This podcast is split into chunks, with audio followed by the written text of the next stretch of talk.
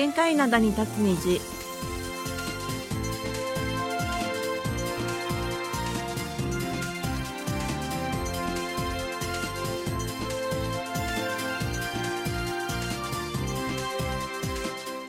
リスナーの皆さん、あにゃんせよ。2月28日火曜日の限界灘に立つ虹、丸込の母さんことキムヤスンです。ソルダイスことキマーソンです。2023年になったのがつい先日のことのように感じられますが今日が早くも2月最後の限界灘に立つ虹です今年もこの調子であっという間に過ぎていくのでしょうか。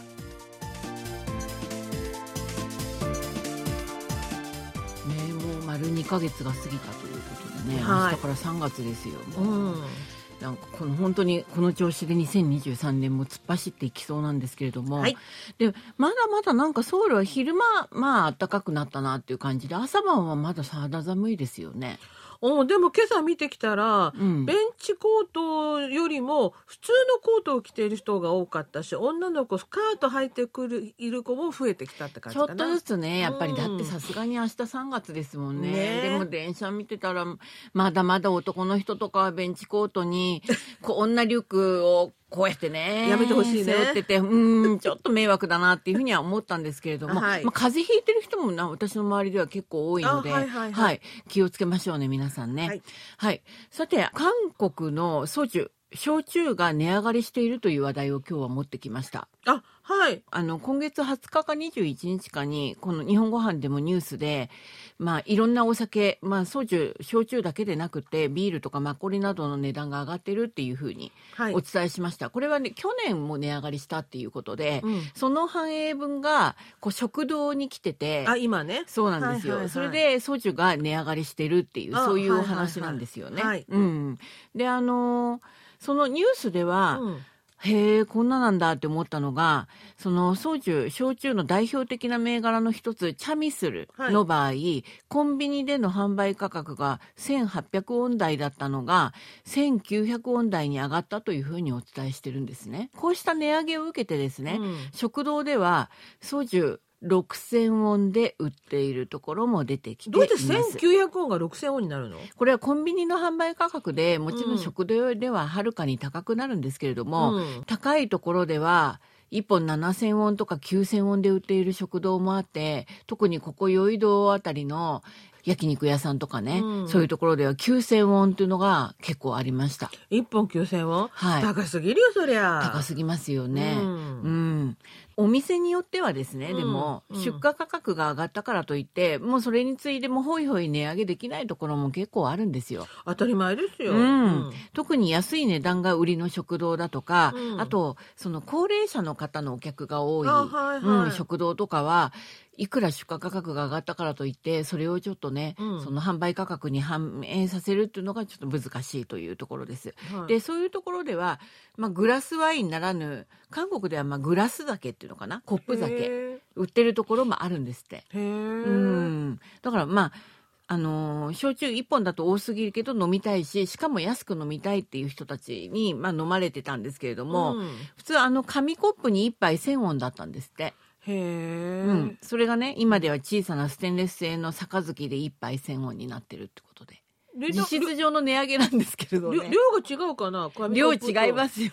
ステンレス製では、まあ値段をねうん。上げるわけにはいかず、まあ、苦肉の策と言えるとでも思います。紙コップで焼酎飲むよりはステンレス製の方が美味しそうな気がしない？それはわからないです。飲んでる人に聞いてみなくちゃ。でも私だったらやっぱり量が多い方がいいな焼酎だったらね。あそう。大体これうん。おじいちゃんたち飲んでるよね、そういうことです。うん。うん、ちなみにこの食堂とかのお店で売ってる焼酎っていうのは焼酎っていうのは値上がりすると1000ウォン単位で値上がりするんですよ普通、あ500ウォンとかにはならないのね。そうなんです。だからうん5000ウォンで売ってたのが5500ウォンじゃなくて6000ウォンになるんですよ。うん。わかりますね？じゃあうん。5000ウォンを6000ウォンにすればいいじゃないね。どうして突然7000ウォンとか9000ウォンになるのよね。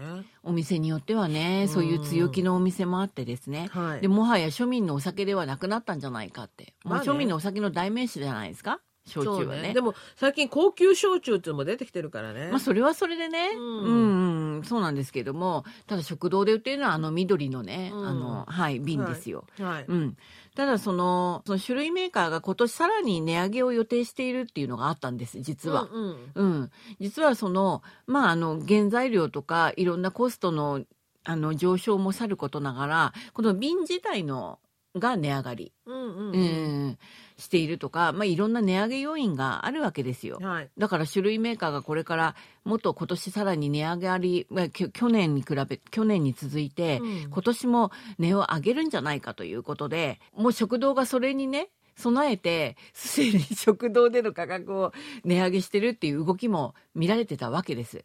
9000音っていうのはまあそういうことですよねだ。って種類メーカーは上げるっつってもさ100音とか200音上げるんだからさまあねいいんじゃないのと思っちゃうんだけどね。まあ、とにかくそれで政府が種類メーカーに対する実態調査を行って、コスト上昇を理由に値上げが不当に行われるのではないか、積極的に調べているところなんですよ、はい今ね。はいで、それで政府のこうした動きに種類メーカーが、あの、先ほど出たように、焼酎値上げ当分行いませんということで、はい。まあ、立場を相次いで表明しているわけです。はうん、でもメーカーが値上げしなくても先ほど言ったように食堂の方でも値上げをしなくても済むかどうかはわからない状況ですね、うん。食堂でもなんつうのかないろんなほら原材料とか食材の値段人件費その他もろもろ上がってるからね。全部うん。物価高じゃないですか、うん。それでお店の人たちが何て言ってるかというと引き上げ分を転嫁しやすいのがお酒なんですって。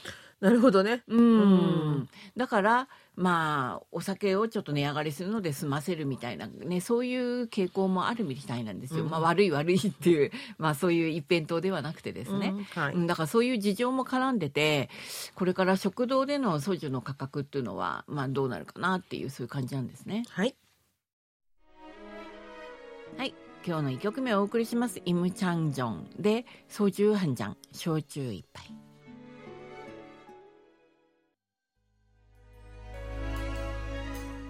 はい今日の1曲目をお送りしましたイムチャンジョンで焼酎ハンジャン焼酎一杯でした実はこのイムチャンジョンさんこのあの歌ですごく有名な方なんですけれどもこの歌のタイトルと同じ「焼酎ハンジャン」という焼酎を発売この度しましたあすごいね。はい、それでまあこの曲持ってきたわけです。へえ。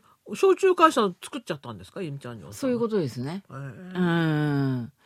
はい。それでは今日の、えー最初のお便りご紹介します。京都府にお住まいの関正則さんです。毎週欠かさず聞いてます。あありがとうございます。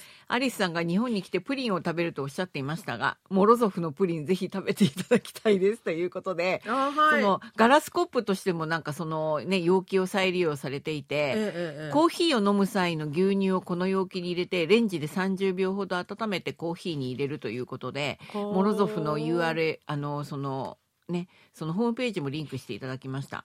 ちなみにコーヒーはお砂糖入りで三温糖を適量に入れた後インスタントコーヒーの粉末をコップに入れお湯を入れて30秒ほどかき混ぜて飲むということです。素晴らしいですね。なんかうんなんかこだわりが感じられます。私ちなみに私もインスタントコーヒー用にこの牛乳温めて入れて飲んでるんですけど、はい。うちの場合は牛乳はあの1分半ですね。30秒じゃなくて1分半と食べてますうちの父もちなみにホットミルク飲んでる時1分半とか言ってた。それぐらいでまあ温まるみたいな感じでしたね。はいはい。私モロゾフのプリンコロナ以前に一度食べたことあるんですよ。はいはい。はい、あのプリン本当に好きなので、だからまあ美味しかったなっていう記憶はあるんですけども、あまりにいろんなプリンを食べてるので、どれも美味しいなっていう記憶があります。モルドフのプリンってあそこのもね高いお高いプリンだから、うん、あのコンビニで売ってるような要するにああいうプリンなんでしょ？ああ麻生さんが好きなプリンはあでもねちゃんとこういうお高いプリンも好きです。あ時々食べてるのねはい。はいはいであのコーヒーに三温糖って書いてあるんですけれども、はい私あの日本すごいなと思ったのは砂糖がすごいねいろいろあるのね。あだからどういうふうにあの使い分けてるのかなと思って皆さんできび砂糖とか天才糖っていうのもあるでしょ、うん。実は私この間日本行った時天才糖買ってきてしまったんですけれどもはい。どう使い分けたらいいかわからないので皆さんにぜひ教えていただきたいなと思ってます、へえそういうことなんですよ。天才糖ってどういうの？どどんな北海色してんの道だけなんですって。色はまあ同じですよ。白？うんだからほら知らない人もいるんでねだから、うんはいどういうふうに使い分けていいかね、うんちょっと教えていただければなと思いますはい。えっ、と、アソンさんのこのね、プリン情報は他の方からもお読みいただきました。ありがとうござえっと、長野、長野県の相馬秀樹さんからです。アリスさん、丸組のお母さん、こんにちは。はい14日の放送を聞いてちょっとびっくり。韓国にコーヒーゼリーはないのですか？新しい豆知識を得られました。コーヒー以外のゼリーはどんな感じですか？日本では扱っていないスーパーやコンビニを探す方が難しいです。確かにね。そしてアリスさんはちょっと固めのプリンが好きとのこと。昭和のプリン派ですね。はい。私は昭和のプリンを食べた後は平成のプリンを食べたくなり平成のプリンを食べた後は昭和のプリンを食べたくなるどっちどっちも派です、うんそれと納豆は常温で持ち帰るのですか？機内持ち込み預け入れ質問だらけになってしまいました。というありがとうございました。コーヒーゼリー、韓国探せばあるんでしょうけども。ないよないないないない。でしょ？本当に探したことだけどないないない。っ少なくとも日本のようにどこのコンビニでも売ってるとかああいうノリじゃないですね。ていうか喫茶店に売って,、ないです売ってないんだもん。韓国のコーヒーショップないですよね。うん。あのスタバに売ってるのもあの普通のプリンでしたもんね。そうそうそうそうう。ん。そうだから。そう。だから私の友人にも日本行ったらコーヒーゼリー食べるっていう人結構多いですよ。そうです、うん。うん。で、あの、韓国でゼリーって言うと主に果物のゼリーかな。でほら、うん。あのこんにゃくゼリーって日本ではあのカップにちっちゃなあれ売ってたあれね。あれあれ大人気なのは、うん。韓国でゼリー類があんまりないから多分あれがね大人気なんだと思うんそう。ですよ、ね、あれ美味しいいですもんね。うん、で私はあのプリンの場合は小さい時にやっぱり食べていた思い出で食べるっていう面があるので、うん。やっぱりしょあのプリンの方が好きだなっていう感じです。そうですね、うん。であの納豆持ち帰りはどんなようなっていうご質問いただいてるんですけども。匂うからっていうことかな。そうかな、うん。まあホテルのチェックアウト直前まで冷蔵庫に置いておきます、うん。それからはまあスーツケースキャリーバッグに入れて預けちゃいます、はい、あれ持ち込みダメなんじゃないかな。持ち込まないよ普通は。ねうん、うん。で私はちなみに食べきれないぐらいあの買ってしまっているので冷凍保存してます、私もたまに持ってきますけど、うん。あの持ってくる前に日本でもう冷凍庫に入れてガンガンに冷やしといてそれで持ってきますね。先輩の場合はご自宅ですか？らね私はえーとですね、うん冷凍がないんで、ホテルは、そうだよね、うん、だからまあ、えー、とちゃんと冷冷蔵保存してで持ち帰ってから冷凍保存という感じで一つずつ食べてます。もうなくなってきてます。はい。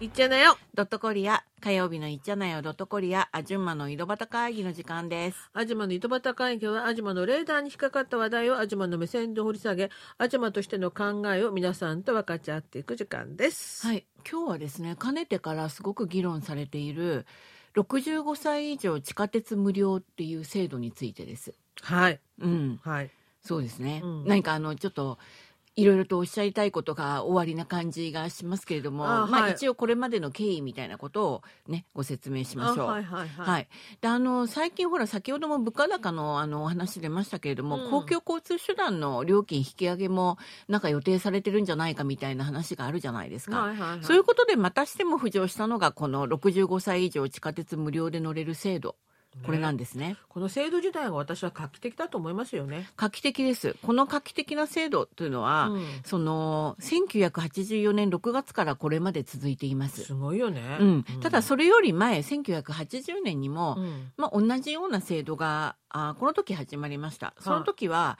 70歳以上の男女に料金を50%割引する方式の優遇措置があって、うん。それが、えー、とその翌年その対象となる年齢が引き下げられて65歳以上ってなっててでそしてそれが続いていて1984年に今のその制度無料になったってことです。65歳以上ね。そう、チョン・ジョン大統領の時にね、そうなんですよ本当に韓国は親孝行の国だと思うよ、この制度を見るとね。はい、でもあのこの制度についての議論というのは今に始まったものではなくこれまでもたびたび議論されています、うんまあこれで地下鉄赤字になってるって言われてるもんね昔からね。そういうことですね、うん。地下鉄はまあ赤字なんですけれどもその問題が取り沙汰されるようになってからは、まあ、赤字を抱えてまで無料乗車制度を維持するのが妥当なことなのかについての議論も絶えず行われてきました。まあでもあの政治家さんたちはねこれ廃止できないんだよね。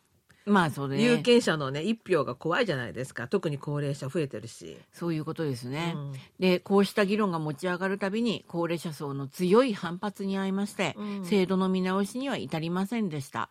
ですが、今年は年頭から大瀬府ソウル市長や本順平テグ市長など各自治体の市長が地下鉄の赤字を減らすための解決策の一つとしてこの制度の見直しに言及していますいますがやっぱりまだ反発強いです。そうだよね、うん。ということで議論になっています。うん。であの今月16日に国会でこの問題についての政策討論会が行われたそうです。はい。うん、大韓老人会というところが主催したんですけれどもその大韓老人会のキム・ホイル会長は何て言ってるかというと空いた電車に老人が乗ったからといって電気代がもっとかかるわけじゃないだろうと。うん。うんうん。で老人が無料で乗ることが地下鉄の赤字になることっていうのは、まあ、ありえない話にならないと主張しています。はい、うん、さらに電車に乗って乗り換えたり歩いたりしていると老人も1万歩は歩くことになるので健康にもいいんだと。はい、うん、そのため高齢者対象の医療費が3000億ウォンから4000億ウォン社会的に節約できているという研究結果も出ていると。うん。いうことで誰もがいつかは老人になるという社会で老人に対する福祉は国民全員に対する福祉の問題だ国が地下鉄の赤字を埋めるべきだと話しています。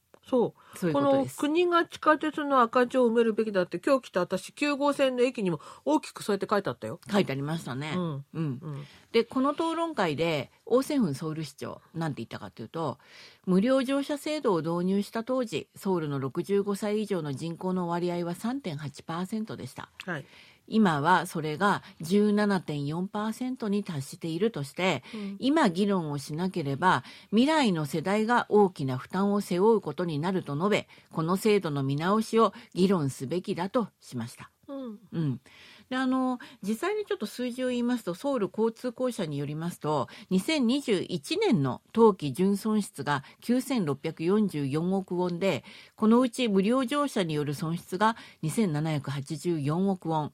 つまり全体の30%ほどを占めているんだそうです。はい。うん、でちなみにその時事雑誌の時事ジャーナルが世論調査機関に依頼してその今月行ったんですよ。この問題についての世論調査を。全国の成人男女1006人を対象にしたんですけれども、そしたらどういうふうに出たかというと制度を変更あるいは廃止すべきという意見が67.2%を占めていました。はい。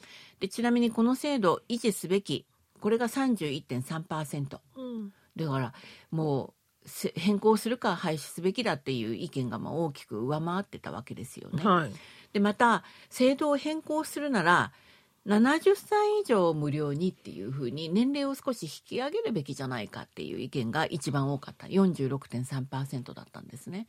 だからあのまあ市民っていうんですかね。このアンケートに答えた人たちも制度そのものをに反対しているというかそれよりはもうちょっと年齢上げた方がいいんじゃないかと。今65歳だったらまあ老人とかね高齢者とかあんまり言えないんじゃないかみたいな感じですよね。でこの時事ジャーナルのこのあの世論調査は、うん。成人男女1000人でしょ？で同じ頃にソウル市がソウルに住む60歳以上の老人を対象にした調査をやった時にも、本人たち自身もそう自分たちは65以上もっとでいいですよと68以上とか70で以上で構いませんよって答えてるんだから。そう。時事ジャーナルもこの世代別のね、うん。回答が実は出ててそんなような同じような結果が出てます。そう。だからこれこのこれで65歳以上は高齢者はってやっちゃうとなんか若い人と高齢者ってこう組み分けされちゃうような感じがするから。今そうそうなんですよ。だからそういう考え方じゃなくてね、うん。あの65歳以上でもみんないいですよって言ってる人も多いんだからね。そう実際そう。そうそうそうそう。実際そのねこういうあれになると本当に世代を分けてしまうようなね、うん。そんなような社会問題になりつつあるんですよ。うん、だからそうじゃないということを私は強調したい。そうですね。だってはい私ももうすぐだってそうするとねすぐまたね無料で利用しなくちゃいけない年になるんですけれども、はいはい、無料で利用したいです。そういうことだよね。ただ、6、70以上になると、うちの旦那せっかくもらったやつまた返さなきゃなんないそのかな。れがね問題ですよってね。いうのがちょっと気にはなりますけどね。そうね、うんもらったものを奪うっていうのが一番良くないって言いますもんね。そうそう。そそういうここがちょっとですよね。と問題だとそこら思いますね。辺の調節さえうまくできればね、うん問まあ、年齢引き上げるぐらいでうん。いいんじゃないかなっていう、まあ、個人的には私たちも思うわけですよね。はい。ははい今日の2曲目お送りします。ユンナが歌います。サッコネチピョンソン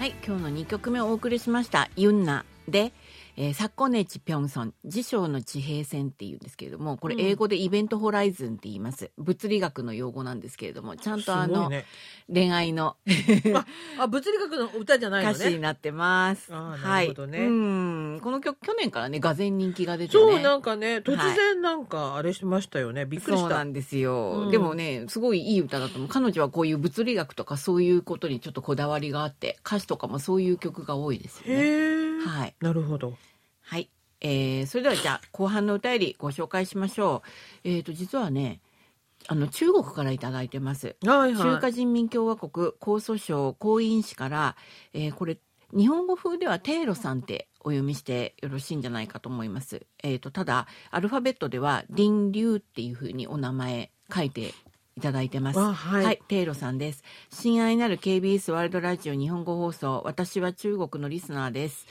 今日8時あなたの放送信号を受信しましたということです。で、あの、実は2月14日の火曜日の放送を聞いていただいた時の、はい、はい、えっ、ー、と、受信報告なんですね。で、あの、日本語放送に役立つことを期待します。ありがとうございました。今日は欧米ではバレンタインデーですが、KBS 日本語放送の皆さんには、バレンタインデーのお祝いを申し上げます。ということで、いただきました。ありがとうございます。はい。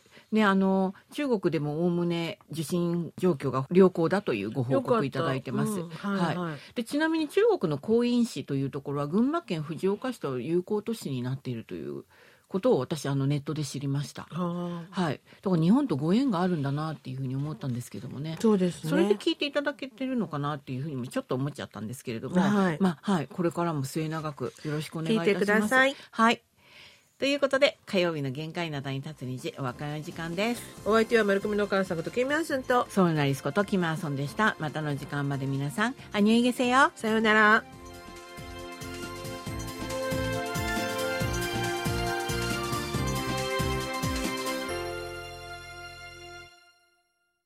こちらは韓国ソウルからお送りしているラジオ国際放送 KBS ワールドラジオです